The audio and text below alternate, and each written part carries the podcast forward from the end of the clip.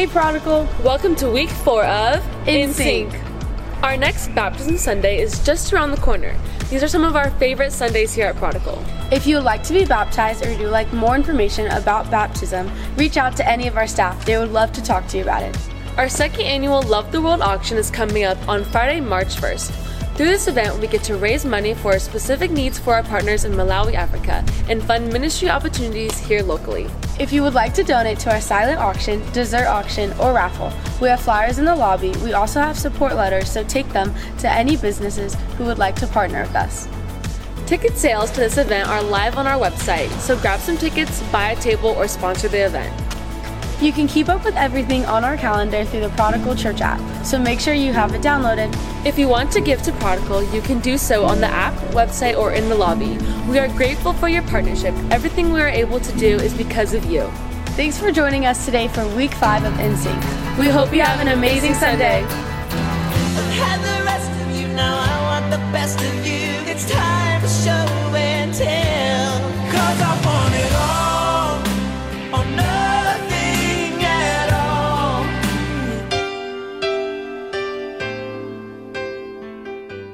We are starting a meal train ministry for our church. Uh, when there's a pregnant mom or a family in our church going through some difficult days, we're going to have a team of people that can take care of meals for them for a season. And we're really excited about this because I really think it'll be a blessing to many people in their time of need. But I'm absolutely inspired by how this ministry came about.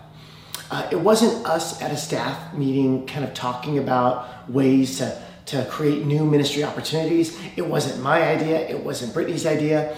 A young mom in our church was walking up to church on a Sunday morning, and she kept seeing uh, women in our church with big bellies, okay, they're pregnant. And she thought to herself, wouldn't it be great if someone could bless these women and their families? she herself is a mom of two, and so she knows how a meal train can really bless a family. And so she thought to herself, wouldn't it be great if? I love it.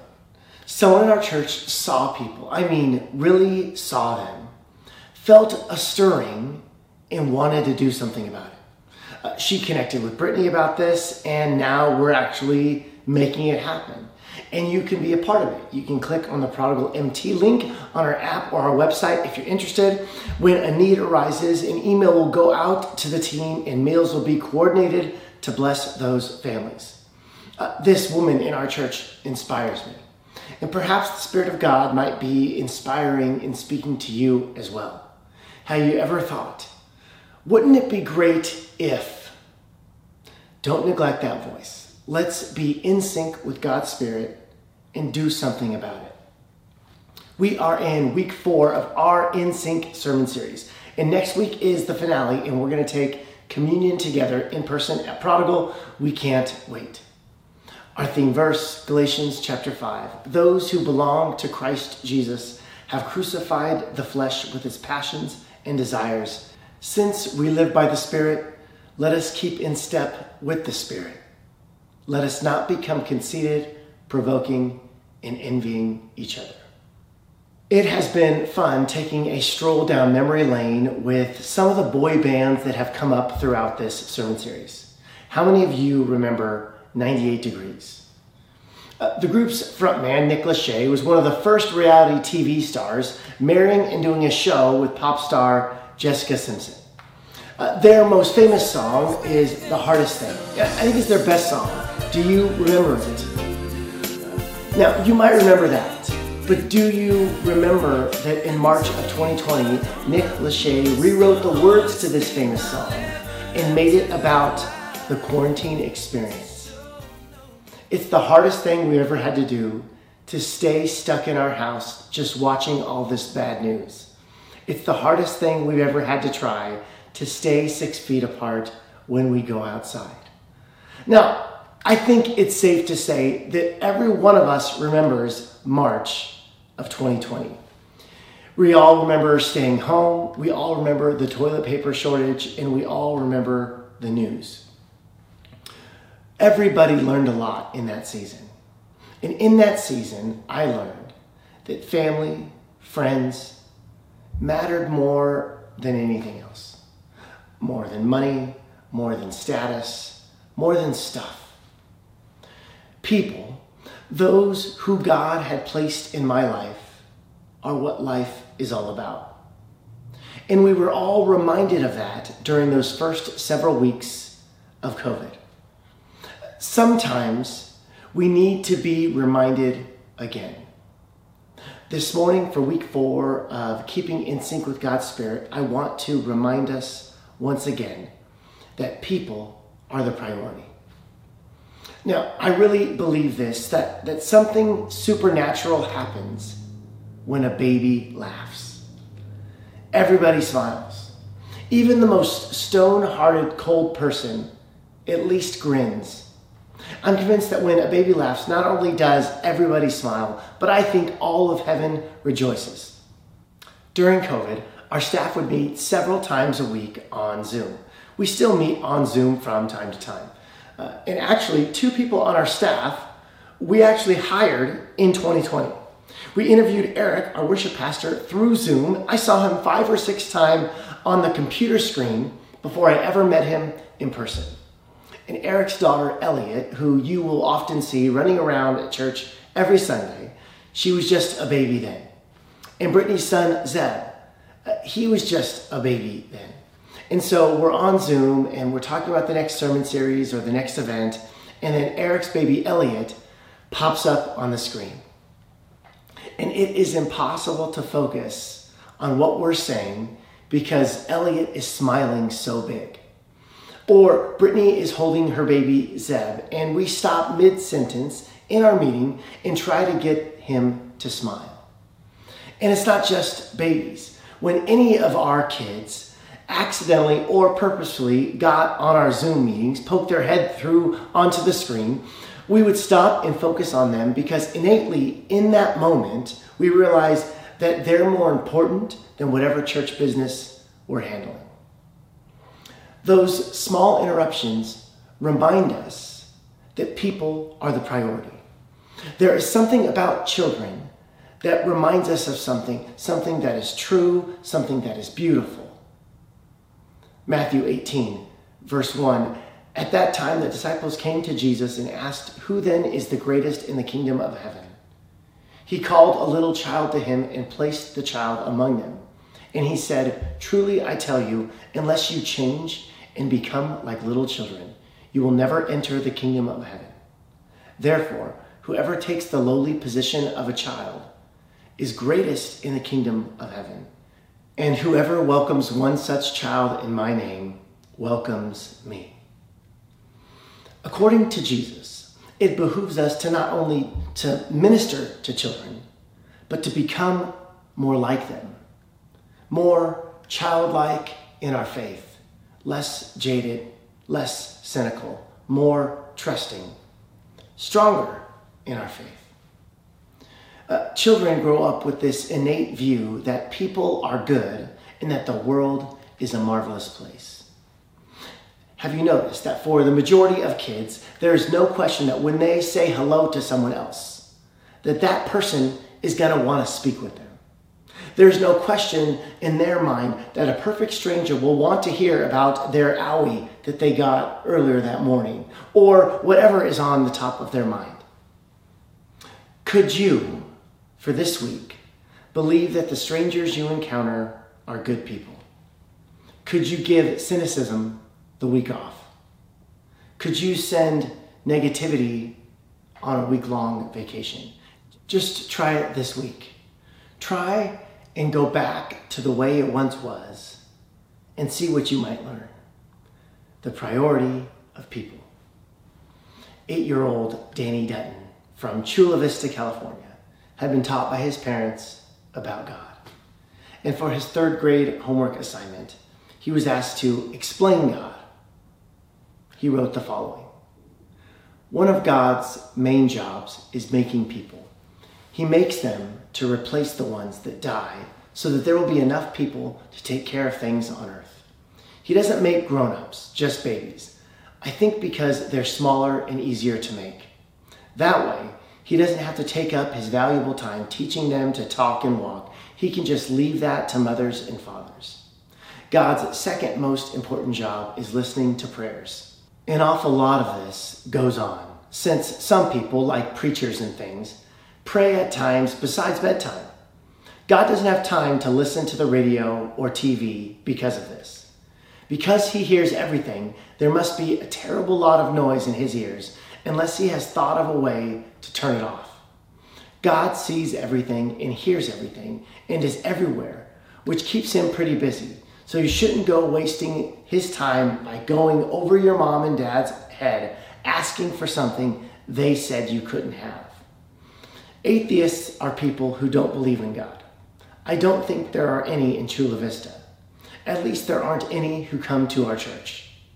Jesus is God's son.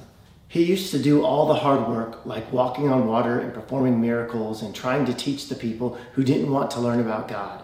Finally, they got tired of him preaching to them and they crucified him. But he was good and kind like his father, and he told his father that they didn't know what they were doing and to forgive them, and God said, okay. Isn't that beautiful? The boy's comments weren't exactly theologically accurate. But there is no question about the fact that his parents had taught him that God wasn't a being to be feared and obeyed, but that they had told him that God cared for him, that he was there for him when he was lonely or in danger, and that God was on his side. We too must teach our children that God is not mad at them, but he is on their side. And now that may sound easy but it takes a ton of intentionality. Uh, look at the book of Haggai, chapter 1. Now, this is what the Lord Almighty says Give careful thought to your ways. You have planted much, but harvested little. You eat, but never have enough. You drink, but never have your fill. You put on clothes, but are not warm. You earn wages, only to put them in a purse with holes in it. Is there a more fitting verse for our culture? I love the way that this verse just starts out give careful thought to your ways because most of us don't. We just do what we've always done with ever, without ever asking the question, is this the best way to live? That phrase, give careful thought to your ways. Do you ever do that?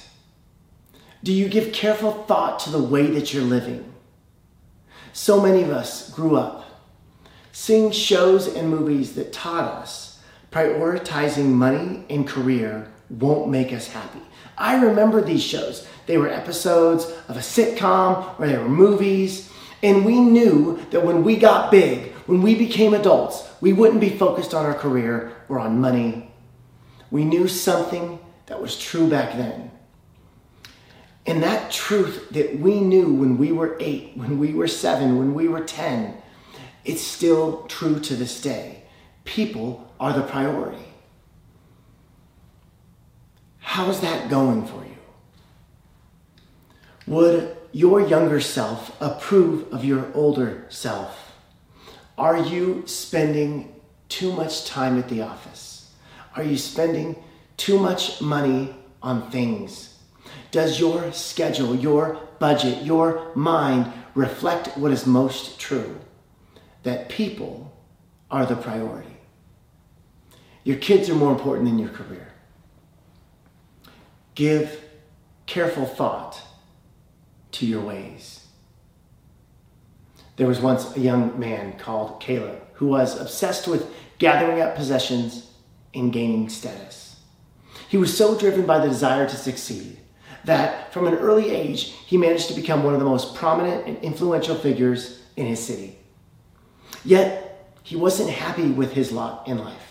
He worked long hours, rarely seeing his kids, and often became irritable at the slightest of problems.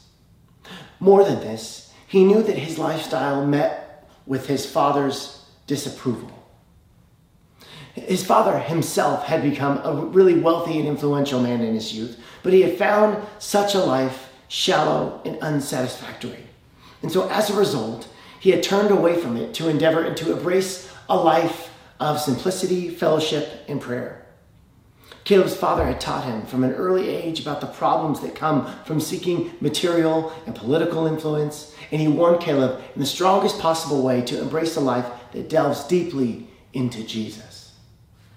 Caleb's father was an inspiring man, well loved by all, and Caleb could see that his father, while living in a modest way, was at peace with himself and the world in a manner that his friends and colleagues just weren't. Because of this, Caleb often looked with longing at his dad's lifestyle, frequently detested the path that he himself had chosen personally. Yet, despite this, he was still driven to pursue wealth and power. It was true that his father was a happy and contented man, but he was also very concerned about his son. And on any occasion when they spent time together, he would criticize Caleb for the life that he had chosen. But one day, while Caleb's father was reflecting upon his son's life, a voice from heaven interrupted him, saying, Caleb is also my son, and I love him just the way he is. Caleb's father began to weep as he realized that all these years he had been hurting his son through his constant disapproval and criticism. So he immediately visited his son's house, offered a heartfelt apology, saying, Please never feel that you have to change what you do or who you are. I love you without limit or condition, just as you are. And he held his son in a deep embrace. After that day, the father began to take an interest in his son's life again, asking questions about what he was doing, how to know how his, how his work was progressing. But increasingly, Caleb found that he was no longer interested in working long hours. So he started to skip work in order to spend more time with his family and began to take less interest in what others thought about him.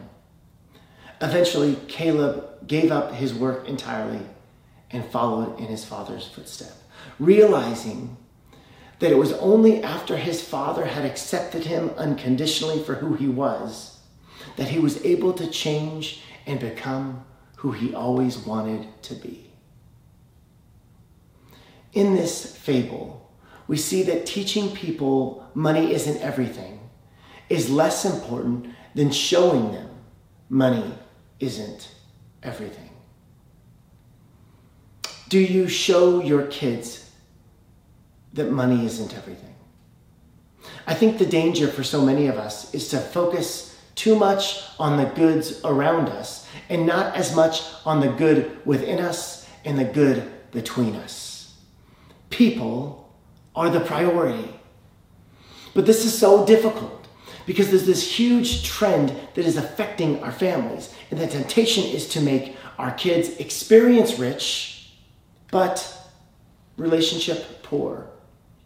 And part of the reason is because we often want our kids to have the experiences and the things that, that maybe we didn't growing up. Okay? Experience rich. Get in all the right activities. Get the best grades. Get into all the best schools. Get into all the best programs. Give them all the best toys. Experience rich all too often leads to the neglect of relationships. Experience rich, relationship poor.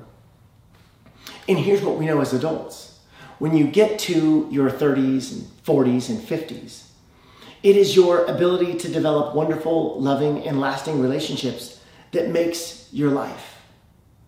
And when your child turns 30, it won't be their experiences with sports or school activities that they draw from, it will be from their relationships. And experiences, they're wonderful. I'm not trying to downplay experiences for our kids, but our temptation is to provide experience rich family life, often to the neglect of deep relationships. Everybody gets to gymnastics and to the ball game on time. Everyone gets tuition paid for. But we never have dinner together.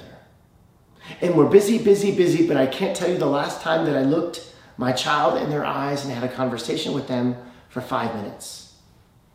We often measure our family life by our kids' activities or GPA, but we rarely measure the depth, maturity of their relationships. And it is their relationships that matter most their relationship with family and their relationship with God. And often, we do the same with God. Church and a little bit of God is just one of countless other activities we want our kids to be engaged in.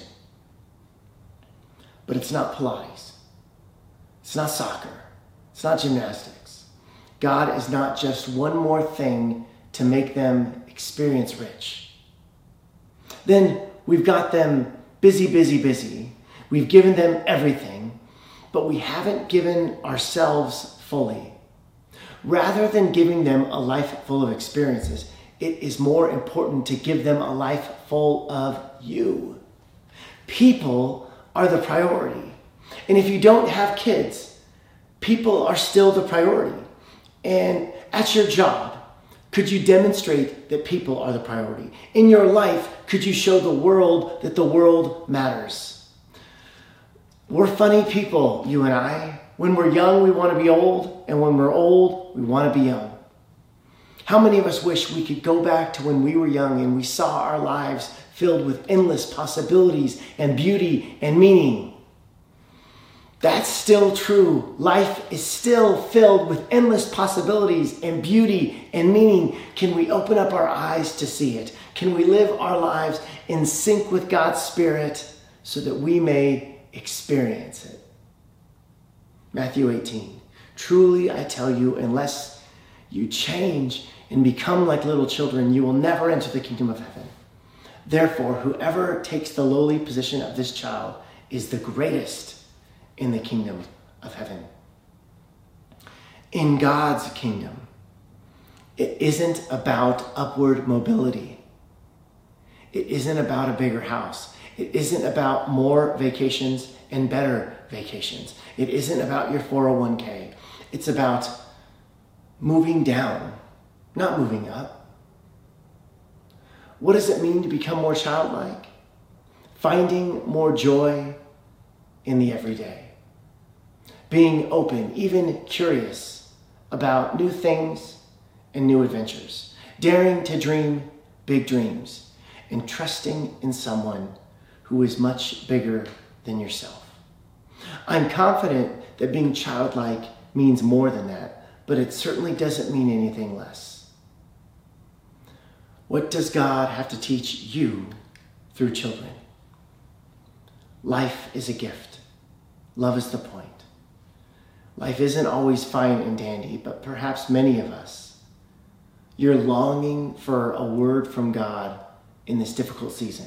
And perhaps God's word for you this morning is to return Return to the God who knit you in your mother's womb. Return to the wonder and adventure you had as a child. Return to seeing life as a gift, not as a burden. Life is something that you create, not something that is happening to you. Let's create something beautiful. Now, this is what the Lord Almighty says give careful thought to your ways.